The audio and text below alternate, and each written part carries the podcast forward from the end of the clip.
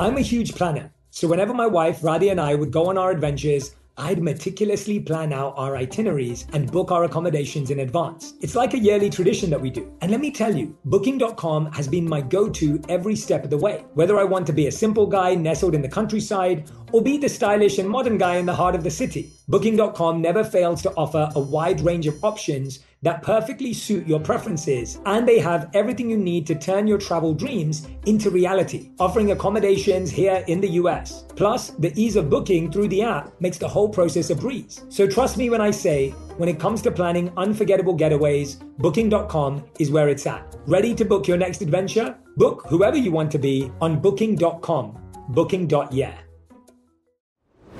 Herbs have been a huge part of my wellness journey, thanks to my Indian roots. My mum introduced them to me, and I saw firsthand how they worked wonders for both body and mind. And when it comes to keeping my digestion in check, slippery elm bark and ginger root are my go-tos. Our sponsor, Nature's Way, has over fifty years sourcing these herbs and many more that can promote digestive health. Visit naturesway.com forward slash herbs and use code J ten at checkout for ten percent off any herbal supplements through June thirtieth. Terms apply. Whether this is her first Mother's Day or her fortieth, she deserves more. Shop tons of stunning on-trend jewelry for every budget at Diamonds Direct. Diamond fashion jewelry, beautiful birthstones, everyday pearls, starting at just two hundred dollars. Commemorate the real loves of her life with a gorgeous pendant featuring the birthstone of the one who made her mom. This Mother's Day, Diamonds Direct is everything you need to say thank you. Diamonds Direct, your love, our passion. Online at diamonds direct dot com. The movie, like eight mile, that I produced about a rapper, you know, it's a serious movie, you know, it's intense, but ultimately it's an aspirational film.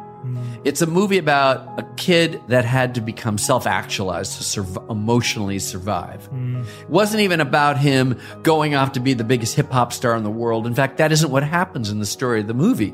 He just was able to say, yeah, I am white trash, mm. liberate himself from all his emotional injuries so that he could actually look at people and know himself and dust off the mirror, as you said.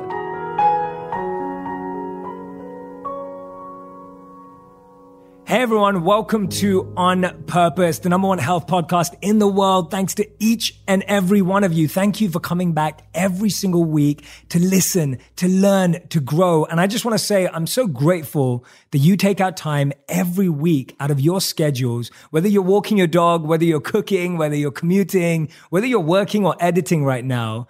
I just want to thank you for taking out time to choose education. The fact that you're choosing to learn, choosing to develop yourselves, this is the right place to be. And today's guest is someone that I've been fascinated for so many years. We've had the fortune of having incredible, curious conversations together. And today we actually get to video it and record it on audio so that you can witness it too.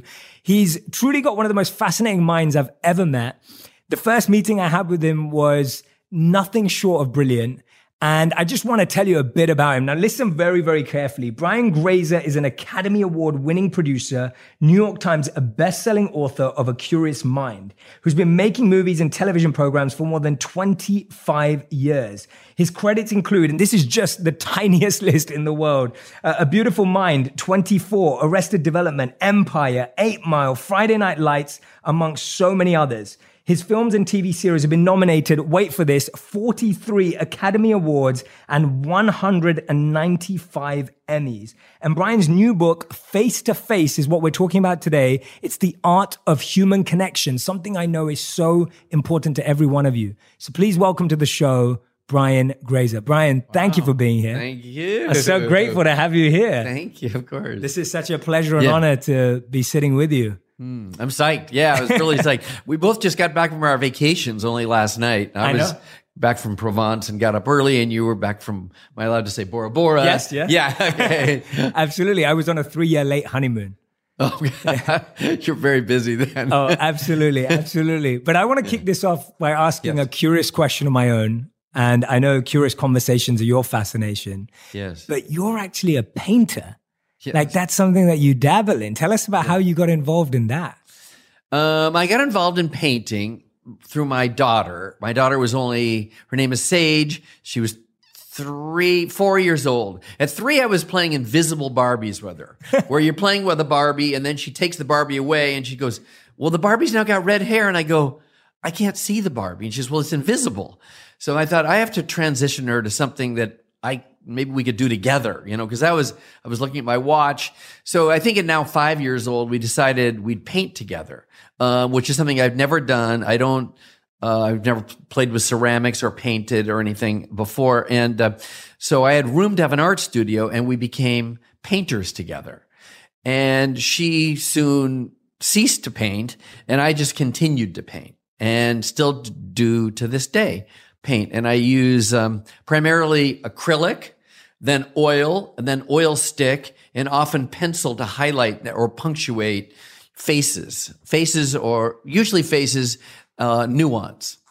Amazing. Expression. So painting is what brought your human connection together. Yes. Painting is what brought our human connection together. And we became like completely embedded with one another on this painting. And tell me, tell me about that. What is When you say the art of human connection, what is human connection to Brian Grazer? Like, what does that mean to you? Um, it means, well, first, it, it, okay, first there's the, the set point of human connection, which begins with eye contact. And, um, and, and, and there's a whole story about eye contact and why I became, uh, had a heightened awareness to it. Um, but um, basically, human connection begins with looking at, actually looking at somebody, but looking at somebody calmly and uh, without ambition, just looking at them calmly and feeling them. It doesn't mean you have to pause. It doesn't have, you have to do any weird thing, but you just have to really look at them and, and be relaxed and be interested. And that makes somebody feel like it validates them as a human being. It makes them feel human. And conversely, you will feel human. So it just begins with that generous act. Now, once you've established that, you're at least on the very, very beginning of the pathway to getting to know somebody, to getting to ask questions, for them to feel like I can answer those questions. And once you're on the pathway, then you can really just let biology take over, you know, and and you find things that are very interesting about them, they with you. But what I'm personally interested in doing is getting to the place where we both are, you know, on a one-on-one, we're both reaching into our, our most authentic self. Yeah. Where whatever that truth is that lies deep embedded in you, whatever that is, to have some of that revealed. And I do this now al- always without tr- any thought about it. And and there is a pluses and minuses to this. And I always tell people, it's like you, when you're reaching inside of yourself and you're really accessing that, you do say things that are stupid and you make mistakes. You're fallible. You're, and you're, you have to say, I'm willing to have that fallibility in myself happen. It, but if somebody feels your soul, they forgive that and they often really enjoy it. And they, it usually becomes the thing that is part of the connective tissue in this connection that you're having that was bridged through just this initial set point of looking at somebody. Wow, that's unbelievable. I don't think I'm ever going to look at someone the same ever again after that definition.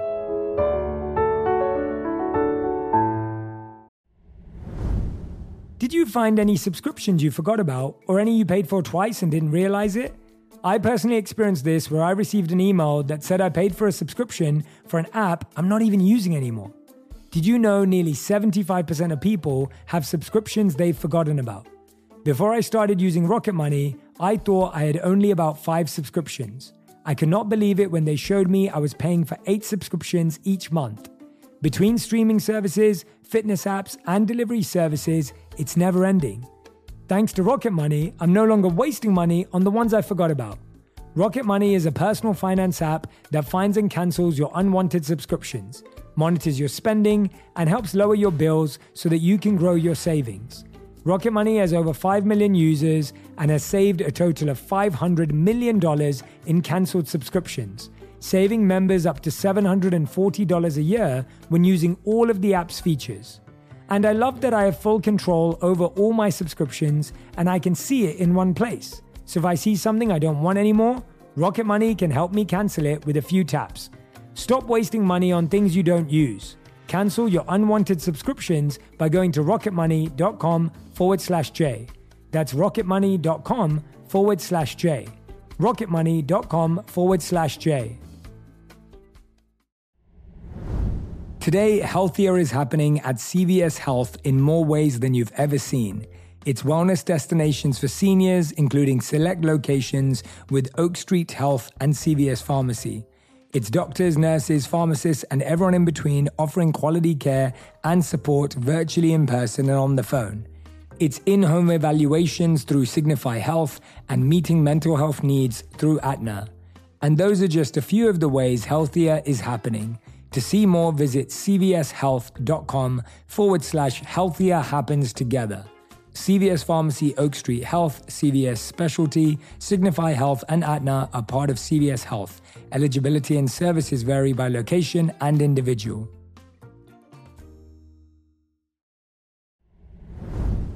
I've got to say, herbs have been a game changer in my wellness routine, all thanks to my Indian upbringing. My mum was the one who got me started on them way back when.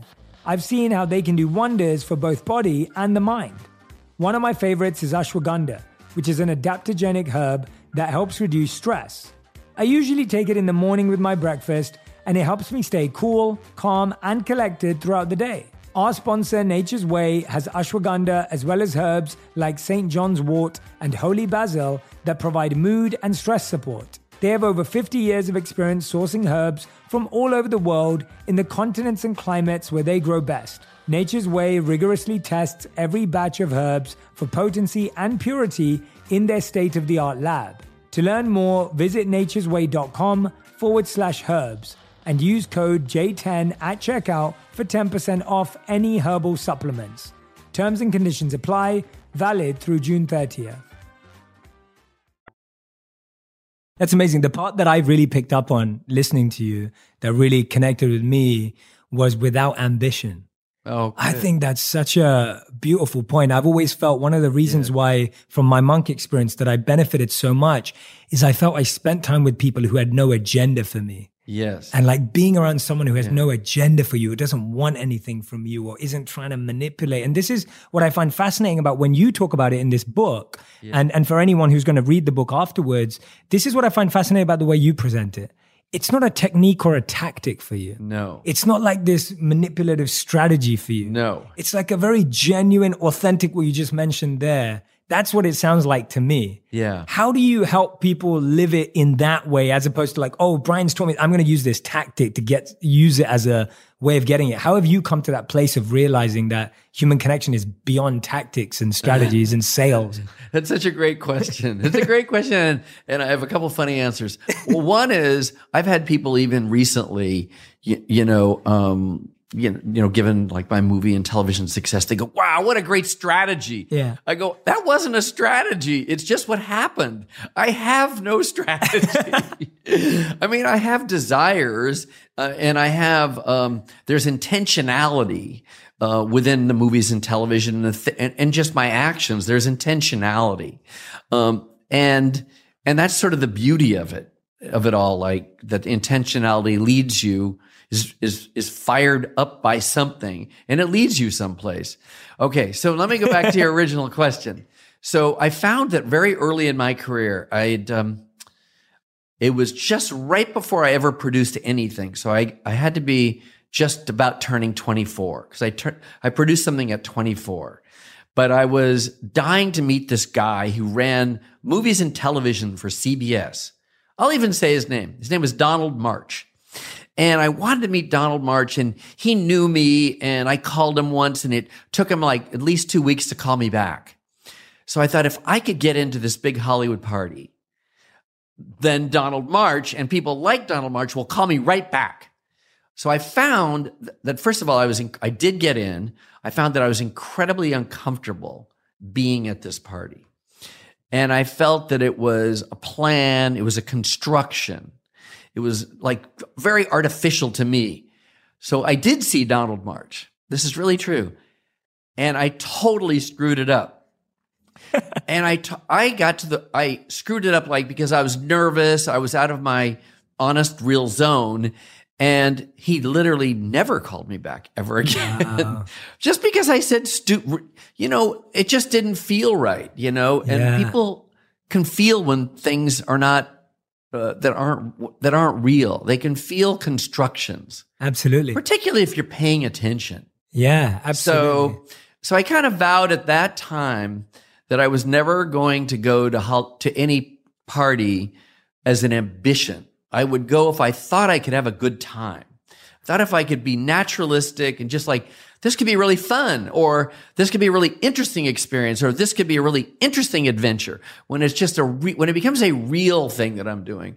But when it becomes like, you know, uh, recently someone said, fly to Saudi and have this one meeting. And I thought, that's not me. I ended up going to Saudi, incidentally, and had this an unbelievably wild experience, but and which was incredibly valuable. But I couldn't go in surgical as a surgical ambitious strike, you know. Yeah, yeah. So I just don't think it works.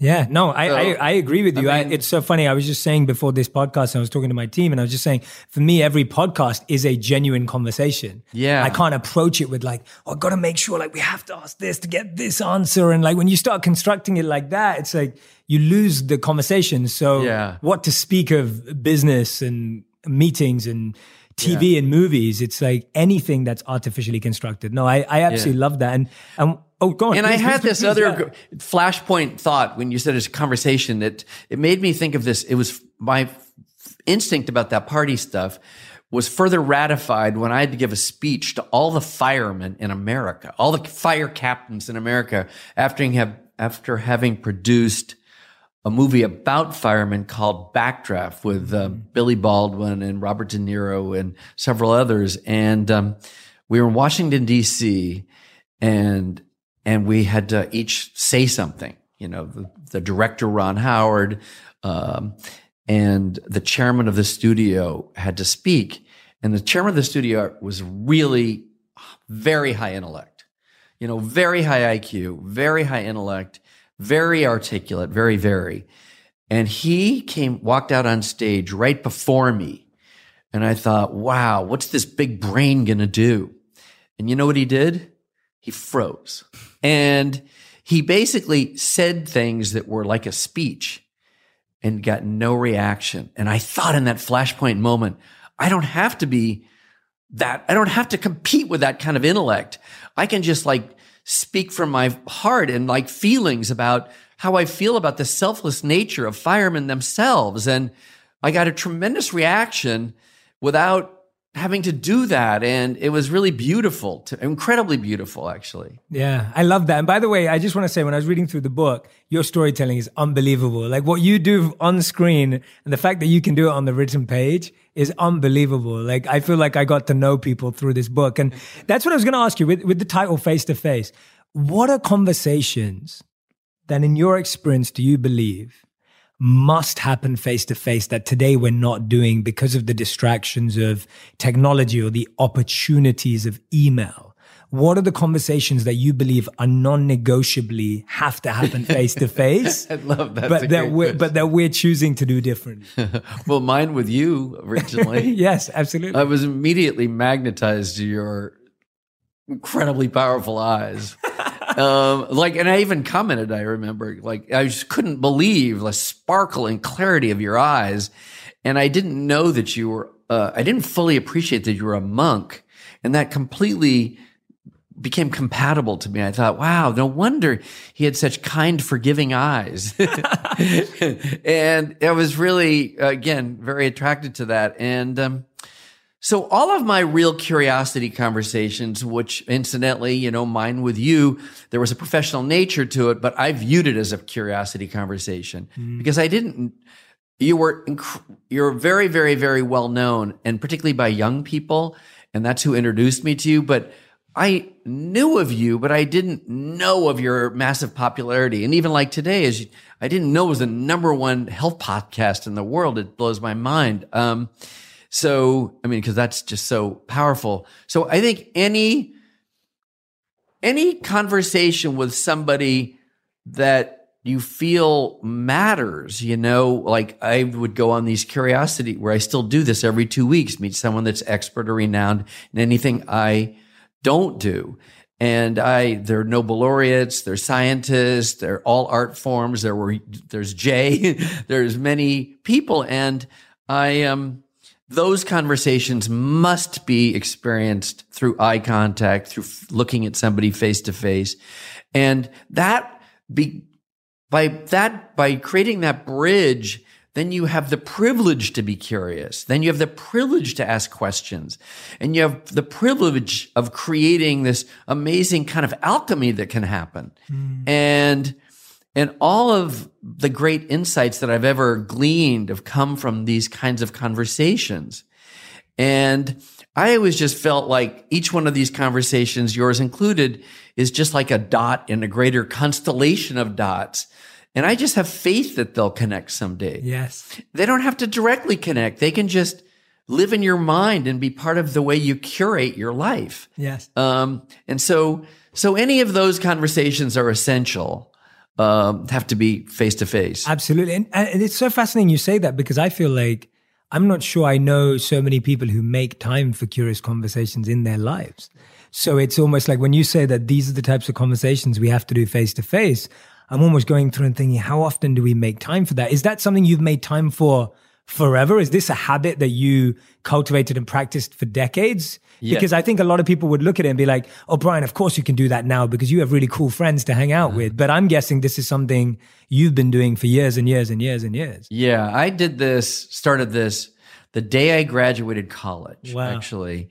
Um, so I've I've done it completely dead broke, uh, owing people money. So just graduating college, uh, owing money on, I don't want to go through it, but, but, and then I've always, I've always done this, and I created it as I, as a discipline that I would not fail at, um, you know, I, I would, I would not, I would always do. I'd be obedient to this. And, mm. um, and I would have to grovel and beg. And, you know, when on the movie, my very first movie, Splash, I did some other things preceded it. That made me well-known, but not well-known enough. I mean, I wanted to meet Edward Teller, the father of the hydrogen bomb. And and for a bunch of reasons, I don't have to agree with somebody. I just have to be interested in them or the excellence or their process. But it took almost three years for him to finally say yes. Jonah Salt took, I mean, I, years.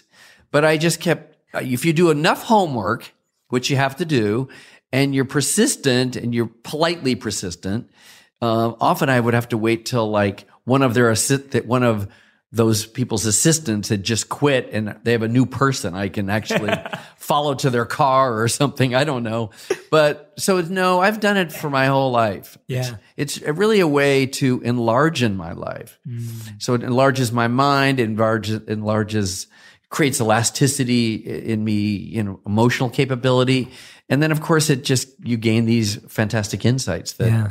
you can transport to something.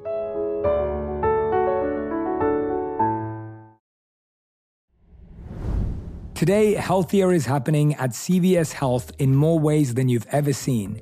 It's wellness destinations for seniors, including select locations with Oak Street Health and C V S Pharmacy.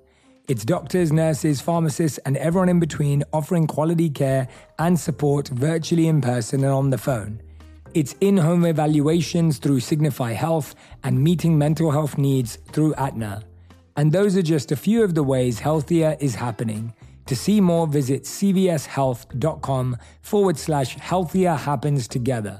C V S Pharmacy, Oak Street Health, C V S Specialty, Signify Health, and Aetna are part of C V S Health. Eligibility and services vary by location and individual.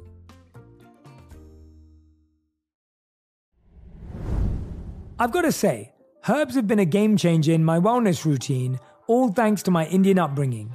My mum was the one who got me started on them way back when. I've seen how they can do wonders for both body and the mind.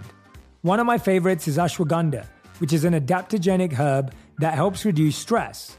I usually take it in the morning with my breakfast and it helps me stay cool, calm, and collected throughout the day. Our sponsor, Nature's Way, has ashwagandha as well as herbs like Saint John's wort and holy basil that provide mood and stress support. They have over fifty years of experience sourcing herbs from all over the world in the continents and climates where they grow best. Nature's Way rigorously tests every batch of herbs for potency and purity in their state-of-the-art lab. To learn more, visit naturesway.com forward slash herbs and use code J ten at checkout for ten percent off any herbal supplements. Terms and conditions apply, valid through June thirtieth. Life can be a wild ride, and sometimes our gut gets thrown off track. So that butterfly in your stomach, it's probably not from excitement. It's more likely from stress or certain food choices you had for breakfast. And Ritual can help you get things back on track. They made a three in one supplement with clinically studied prebiotics, probiotics, and a postbiotic to support a balanced gut microbiome. Every morning, I start my day with Symbiotic Plus.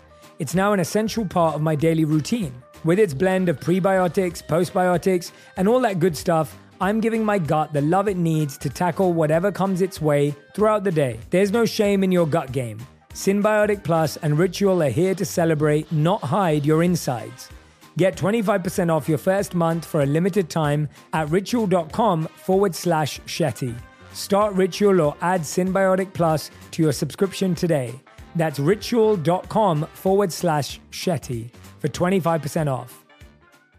Yeah, no, it comes across. It comes across so genuinely in the way you tell it in the book, but also the way we've connected. And I think that's what everyone who's listening or watching right now, the one thing I'd love for you to do if you're sitting back at home or you're in your car is start scheduling curious conversations. Like start finding people that you're curious about, not just professionally. Like notice the difference here. It's not about a professional meeting. It's not trying to get a deal. It's not trying to close something. It's about finding someone that you're genuinely interested in that sparks your curiosity, like you said, could just be a dot that one day might connect. Yeah. And, and I love that. And I'd highly recommend that we schedule more. For me, the podcast is that. Yeah. Like the podcast oh, is, is just like well, this beautiful yeah. way of just getting to like dive into someone else's mind with no need apart from wanting to learn and grow. So yeah. I, I couldn't agree more that it's powerful. One, one of the things that I'm really intrigued by is uh, one thing that I think you can help us with.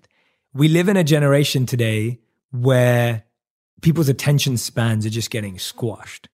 And so today, now you're not competing against another person, you're competing against a phone.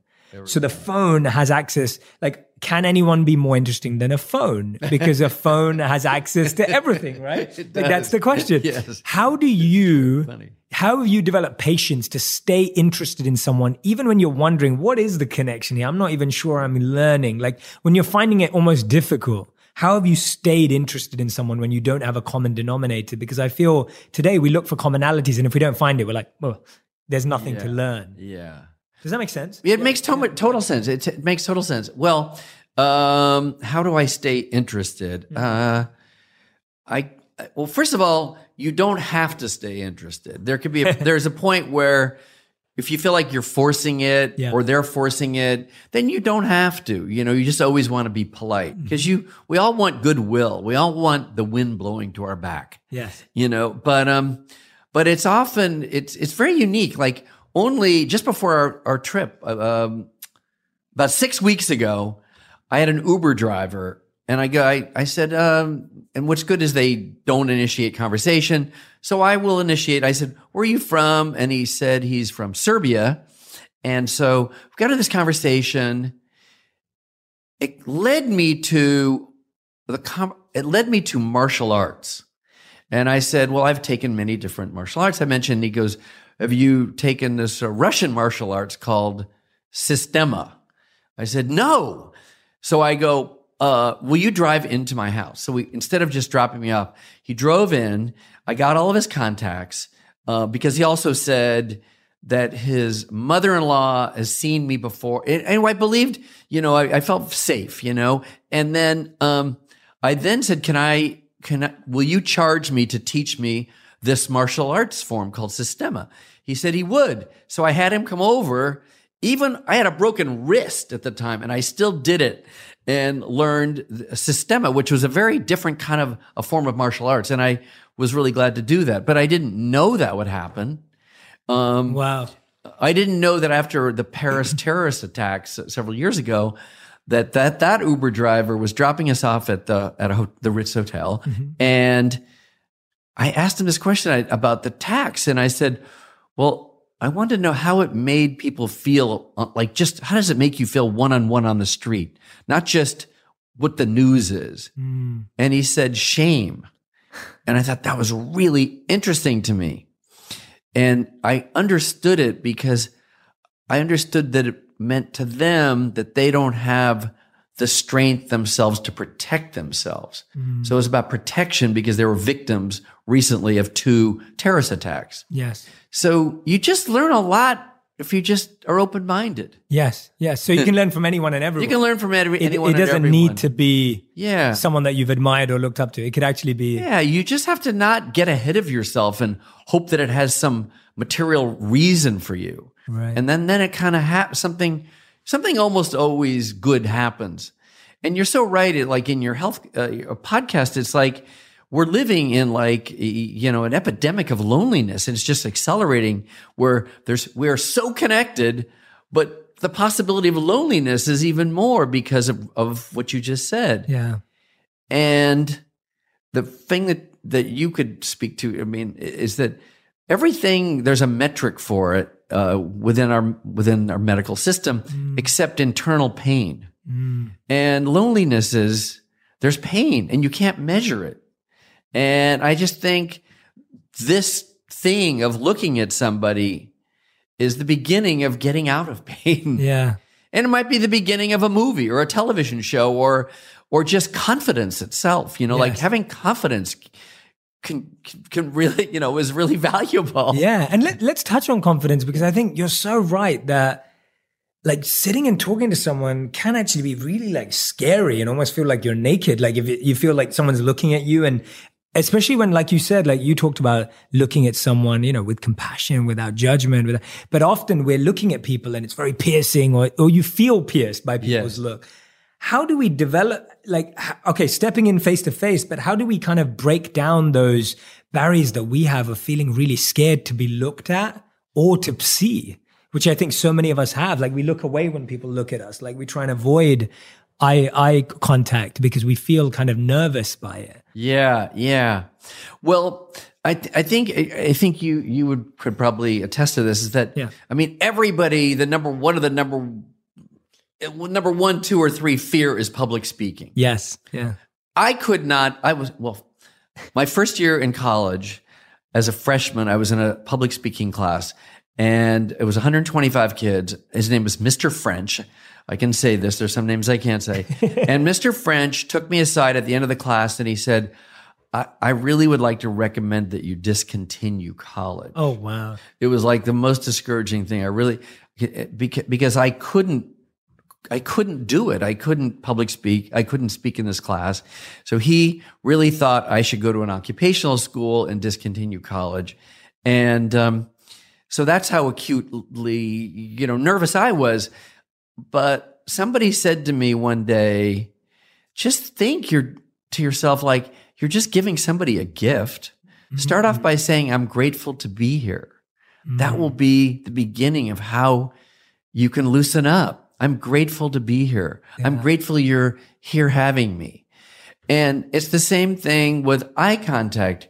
You don't have to say I'm grateful, but you can feel like, you know what? Everyone is feeling what you're feeling. Mm. If you look at somebody calmly and go, hey, how you doing? Something good will happen. It will be very, very unusual if something good doesn't happen. Yeah. So that's so true. I love that. So I think of it as as just a nice thing to do, just a yeah. polite thing. Oh, one hundred percent, one hundred percent. And I, and I think you're so right that it can be an internal thing. Yeah. It doesn't need to even be verbalized. It doesn't, doesn't need to be vocalized. It can yeah, be you internal. Don't have to say it in, yeah, exactly. absolutely. Absolutely. And when, if you start feeling that, it's kind of like um, I had some very f- famous guy say to me, I knew you before you made your very first movie, Night Shift. And now you've made all these movies and won Oscars and stuff like that.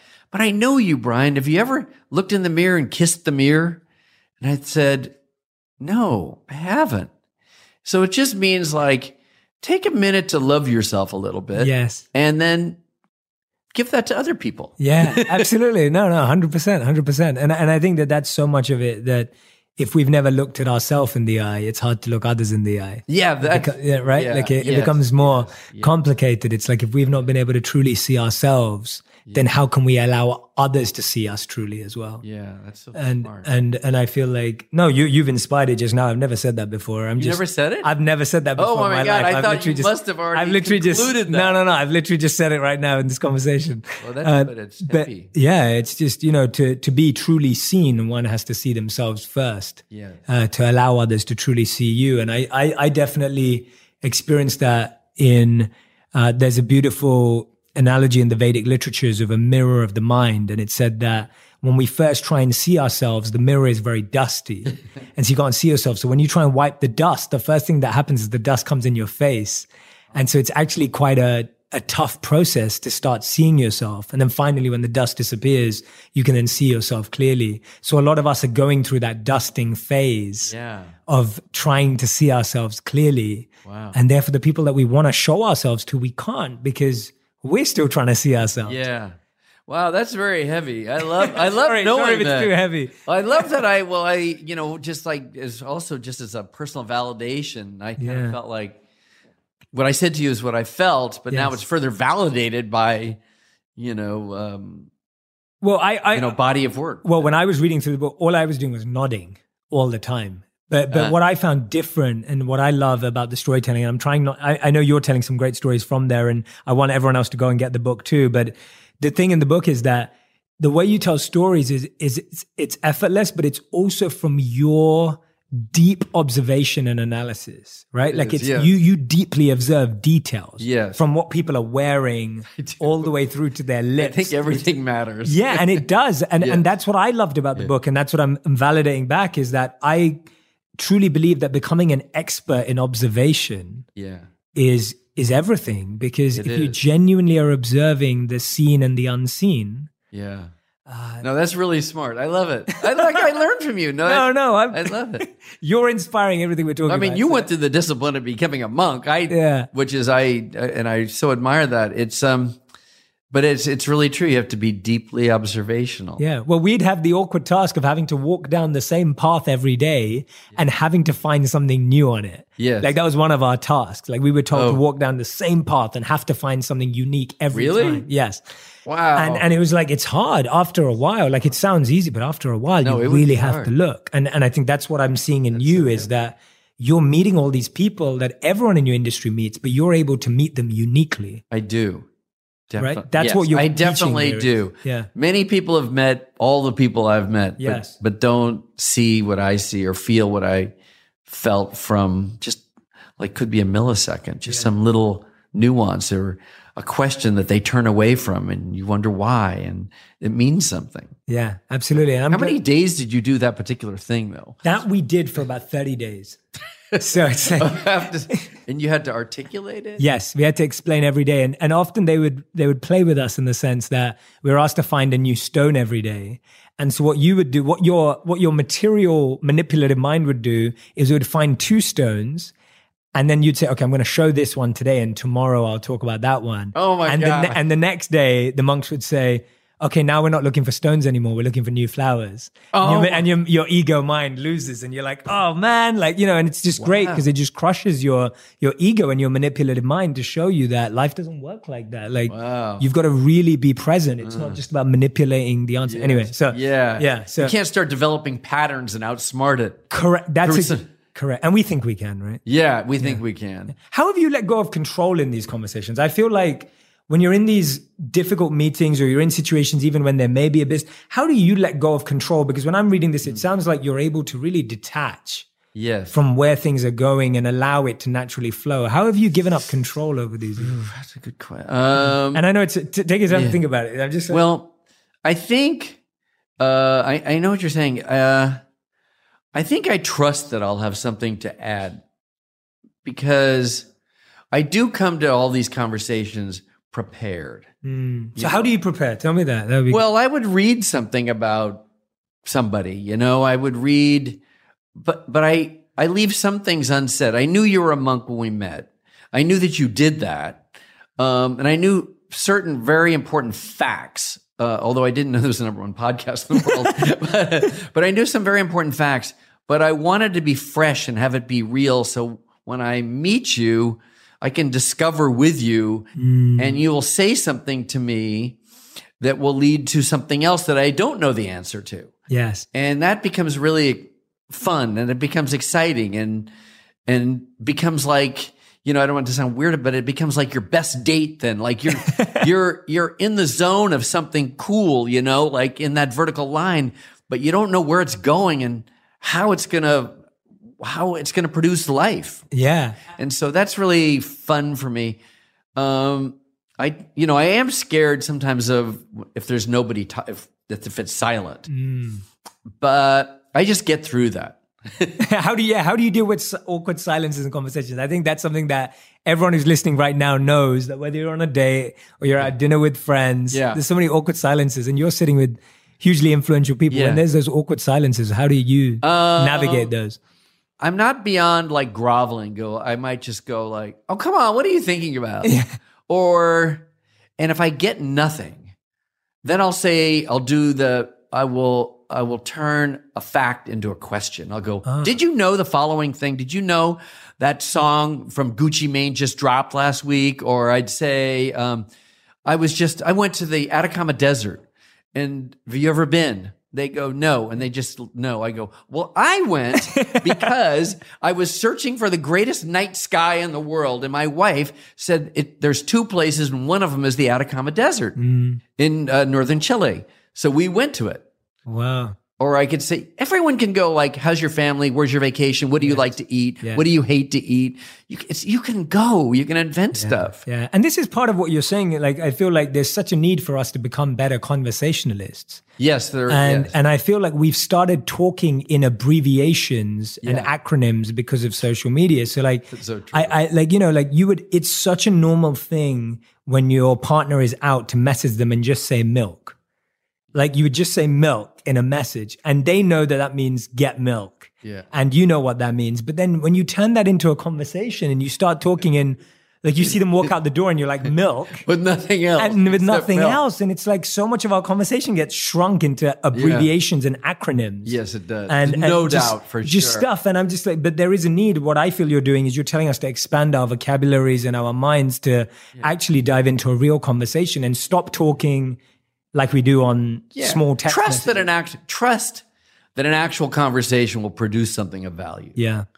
You don't have to know what it is, but I guarantee it will produce something of value. Even if it's awkward at first. Yeah. And Even I love preparation awkward. and trust. I think those are great practical takeaways for everyone listening, that preparation and trust together yes. is a beautiful synergy. Yeah, you have to do preparation. Yes, you do. Because then you're not, that's not fair to the person you're calling up or correct. texting or emailing, can I meet you? Correct. You have to do some preparation. Yeah, correct, correct. And there's no shortcuts. Yeah, and just for everyone's information, this is the research we do for all our guests. Like we go and oh, dive wow. in, like it's prepared. And, and and at the same time, I love the reason why I'm validating preparation and trust is that's how I approach this conversation of we're very prepared, we're very researched. But at the same time, I just want to have a real exchange. Yes. And so I'm not tied to that framework. Yeah. But the framework gives you a foundation to then build on. Yeah. Right? I mean, look, look, there are times, yes, there are times where I'm interviewing somebody and I know their body of work, but I, they, they just written a book. And I sometimes say to my wife, Veronica, should I tell them I read it? And then we always conclude, no. Say, I heard about it. I heard it was amazing, but I haven't had a chance to read it. Yes. Um, but you can choose whatever you want to choose. That's my choice because I don't want to get busted. Yes. Um, because then it just kind of undermines the whole thing. So yeah, absolutely. Um, so you can't do everything, mm-hmm. but you can do enough. You can do something. Mm-hmm. You know, you can. Mm-hmm. We can all prepare a little. Yes. Yeah. I love that. One of, one of the things that fascinates me about your work is this theme of redemption. Yeah. Like this consistent theme that keeps coming back up. And I think that with communication, even within face-to-face communication, redemption is such a need in our lives. Yeah. Because I think we, I think so. we regret what we've said. We uh, feel pain by what we've said or heard from others. Like communication has so much weight to it when it's been done negatively that redemption is something that we all need. Where does that, why is that theme so striking for you? And And how have you seen that kind of play out in your work? Well, okay. So Redemption. Um, well, first of all, my goal with making movies or television shows, or whether it's Friday Night Lights, where they lose the game originally in the movie, or you don't always have to win at things. Mm. Um, but it's good. I've, redemption to me would be, uh, um, you know, an emotional resolution that is a plus. So you don't have to get the girl. You just have to do your best. You don't have to get the girl. You just have to have dignity. You just, in other words, I, I just w- want either the movies or television or shows or documentaries and, you know, um, Pavarotti, w- which we just finished. It wasn't a perfect person, but there's redemption in Pavarotti. So I mm. want to show that. I want, I want people to, I want to send out good vibes into the world, yeah. however it goes. Even if it's just me saying, hey, to somebody, hey, like, or, um, I don't want to. I, there's so many examples. I sure, sure. I just want to have good vibes. Good vibes out there. I I, I realized um, this is a big digression, but I I kind of learned the message of this when, as a, first of all, as a kid, I'd have my parents periodically take me to a movie, and it was always like a huge drag to get in the car. It was very inconvenient. Then my dad would be mad because he couldn't find a parking spot, and then all of a sudden there's bad vibes, and then we have to wait in line, and then we get our ticket, and then we have to put our sweaters down, or someone has to save the seats while someone gets the food. Da, da, da. Anyway, before the movie even starts, the whole theater, the auditorium, is usually kind of tense and bad vibes. Mm. So that was my memory of the movie-going experience. Of course, I loved all those James Bond movies and stuff. Nonetheless, that's what I remember. And then I remember the same thing happened when you got out, mm. trying to get your car to the parking spot, all that stuff. I see the movie E T in the Cinerama Dome, this famous theater in Hollywood. Actually, we're quite it's close not, to I, it. I've been there. Yeah, it's yeah. Been I just saw and it was very new at the time. And all the same things were happening, hard to park, da da da da da. And I'm thinking, oh my God, the movie's over. I sort of thought, of course, people are going to step on my feet. I'm just a little guy, da da da. It was so strange. Everybody, the whole vibe was really good. Nobody pushed, no rush to the car. The energetics of the entire auditorium had changed, had transformed to something else. And I thought, wow, that's amazing. If I can be some way, have that be my goal, to try to make mm. movies or television shows that make you feel better, you know? Yeah. Um, 'cause that gives you confidence in it, and confidence gives you the ability to hatch new ideas. And, you know, so, so that's kind of how redemption factors into it. And the movie, like eight mile, that I produced about a rapper, you know. I've watched that movie way too many times. That's Eminem's behind that. You can't see it oh, right I now. See, yeah, I, yeah, yeah. I see, I see, I see. Yeah, yeah, it's like, so, I'm I mean, a huge you know, Eminem fan, so. So, yeah, and so that movie's not like a man, be, you know, it's not a, it's not, it's, you know, it's a serious movie, you know, it's intense. Mm. There's, you know, words and this and that, and uh, it, there, there's acts of violence and stuff. But ultimately, it's an aspirational film. Mm. It's a movie about a kid that had to become self-actualized to sur- emotionally survive. Mm. It wasn't even about him going off to be the biggest hip-hop star in the world. In fact, that isn't what happens in the story of the movie. He just was able to say, yeah, I am white trash, mm. liberate himself from all his emotional injuries so that he could actually look at people and know himself and dust off the mirror, as you said. Mm. So, yeah, you know, it, it's there's all these different sizes, shapes, and forms in which you can do that. Yeah, no, and I love that. And I definitely got that message from that movie. I mean, I must have watched that movie growing up, I don't know, like a million times. And yeah. it's like every time I watched it personally, it just gave me more permission to be myself. Oh. Like that's what I was getting from see, it. See, that's cool. Yeah. It's like permission to be yourself, because that's what you see his character, yeah. B. Rabbit, go through, of just getting permission to then finally stage on, say, be on stage and not be better or be worse, yeah. but just to be yourself. Yes. And I think that that's, that's brilliant. To me, where that's human great. Connection starts is when permission. You give yourself permission to be yourself, and you give someone else the permission to be themselves without judgment, ambition, all the yeah. other stuff you mentioned, of just without like crowding it into like you having to be a certain way and them having to be a certain yeah. way. Well, that's so well said, because that is sort of like thinking of your best date or your best meeting with somebody, even just a business meeting. Your best meeting is when That happens, yeah, right? Yeah. When those guards go down and yeah. both people feel permission to be themselves. But I, I thought you did that. When I first met you, obviously, I'd, uh, I mean, some of the movies you've made are some of my favorite movies. Rush two is oh, one of my favorite movies. I love that movie. And it's, for me, those have been, and so when I got the opportunity to meet you and my team had mentioned to me that we could meet, I, you know, for me, it was like, I was like, wow, I'm meeting someone that I've like admired for a long time, really look up to you. I was nervous because I was meeting someone that, you know, that that's important to me in some context. And, and it's just, you were so good at helping me be myself, because the first thing I think you said to me when I came to your home was just like, oh, Jay, I've been listening to you all week.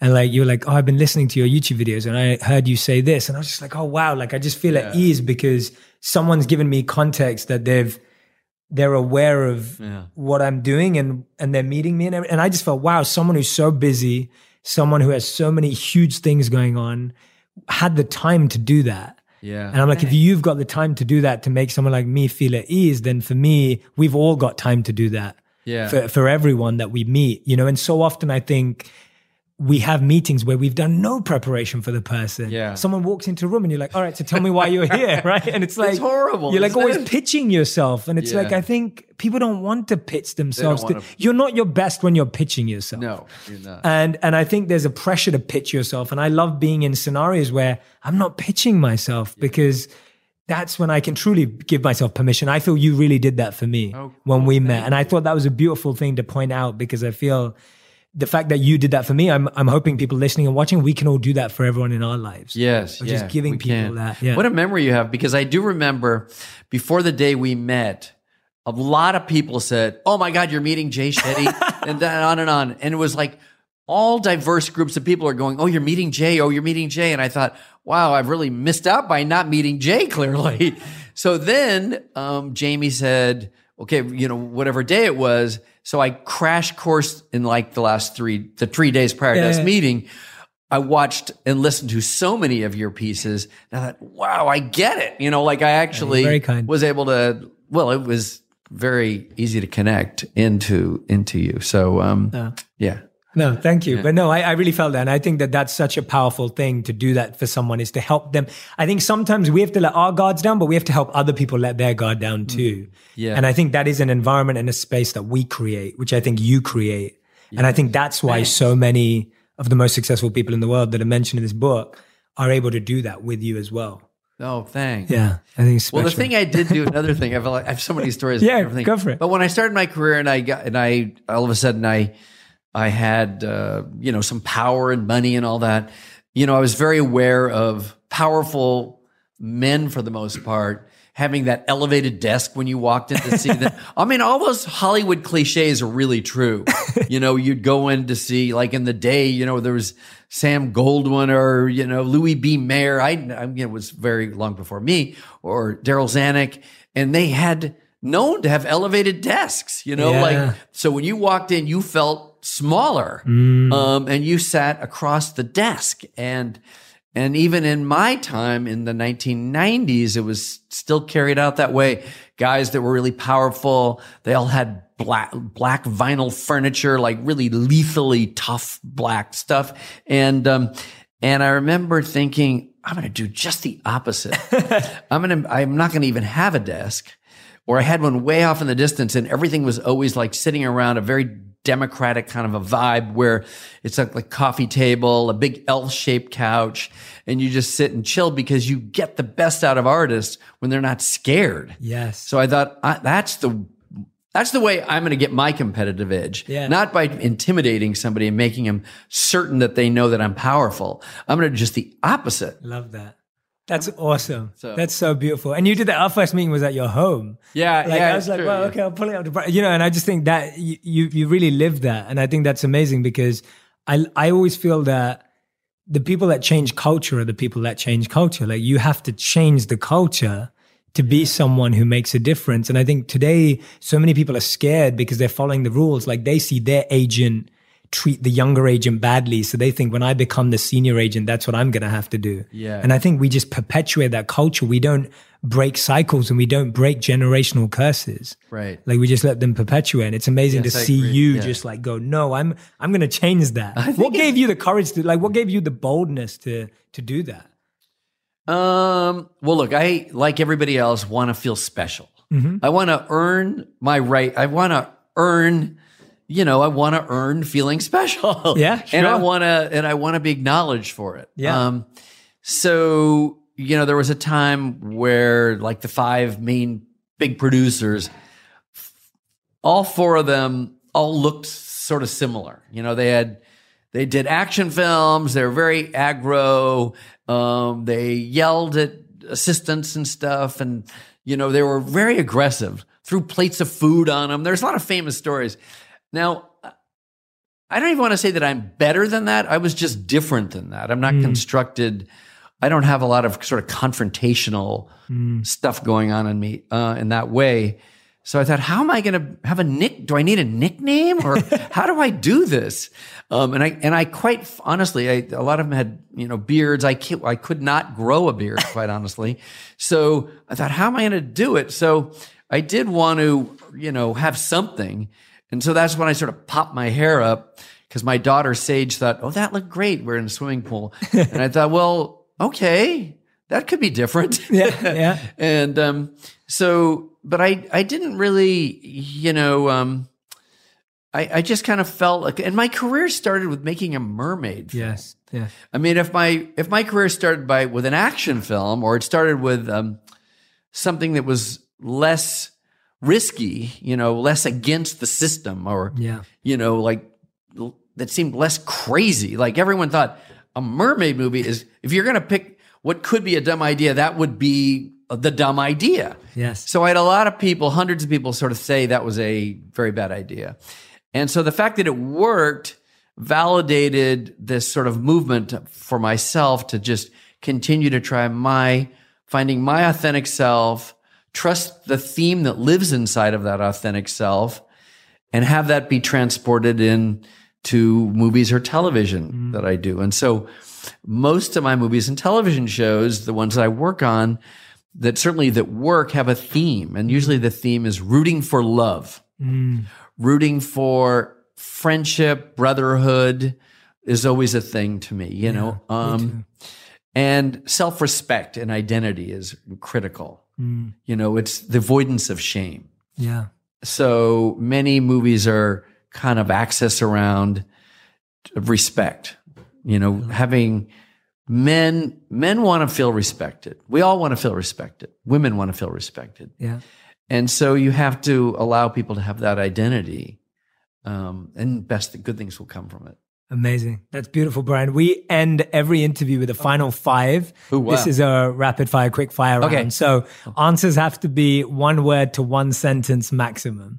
Uh, that's a cap, and I will probably, okay. I will probably okay. make you expand on stuff, but but okay. we'll try and stick I'll, to that. I'll this try it. this okay. is your final five, man. So yes. The first question is the movie you've rewatched the most. Godfather. Okay, nice. Second question: what is one movie you wish you created? Um. Oh my. Oh God. What is that with Michael J. Fox? I love that movie. Uh. Um. Uh, uh. You know what it is.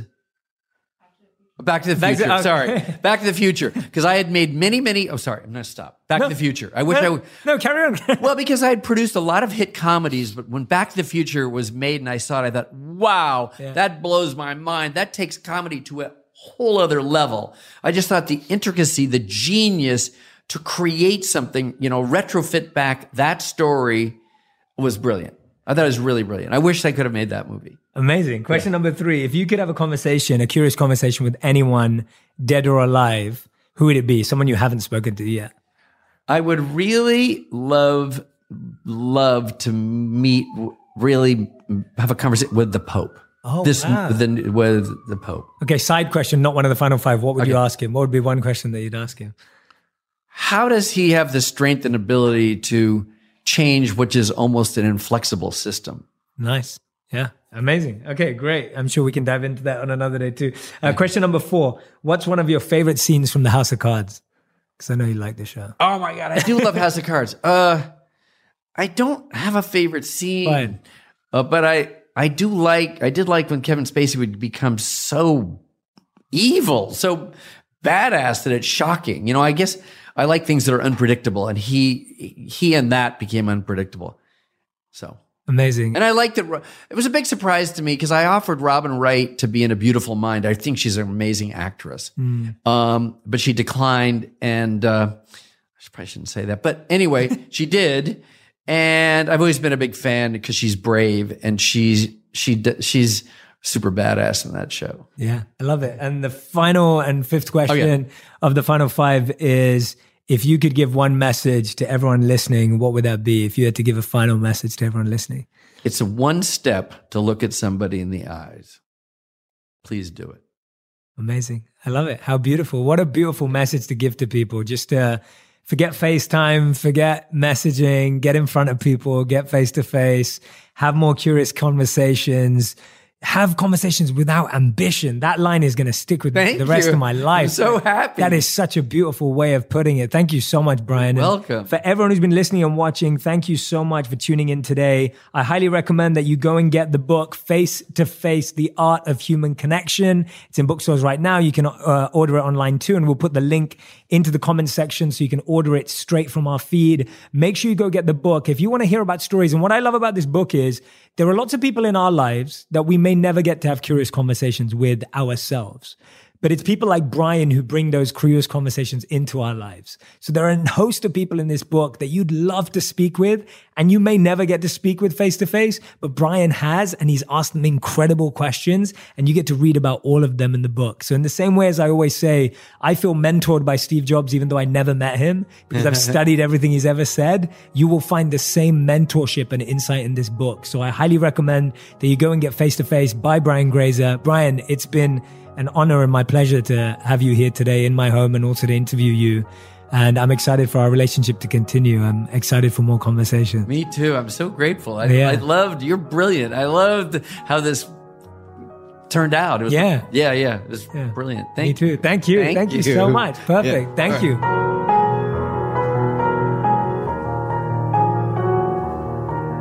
Thank you so much for listening through to the end of that episode. I hope you're going to share this all across social media. Let people know that you're subscribed to On Purpose. Let me know. Post it. Tell me what a difference it's making in your life. I would love to see your thoughts. I can't wait for this incredibly conscious community we're creating of purposeful people. You're now a part of the tribe, a part of the squad.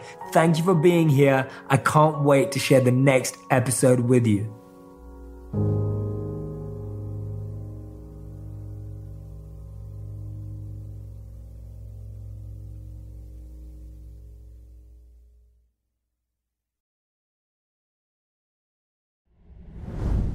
Ah, summer. The best time of the year usually doesn't come with a great deal. Soaring temperatures come with soaring prices. But what if there's another way? With IKEA, your summer plans can last longer than two weeks of vacation and be more affordable. Here, everyone can have lounge chair access. No reservations needed. From affordable outdoor furniture to stylish accessories, we have all the essentials you need to soak up summer in style, no matter the size of your space. Start planning a better summer with IKEA. It's your outdoor dreams inside your budget.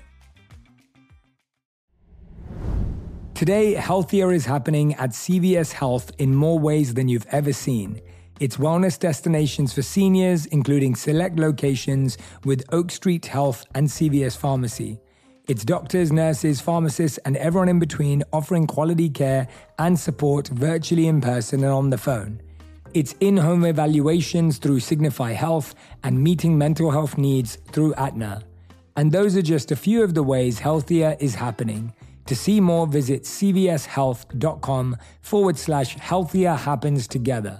C V S Pharmacy, Oak Street Health, C V S Specialty, Signify Health, and Aetna are part of C V S Health. Eligibility and services vary by location and individual.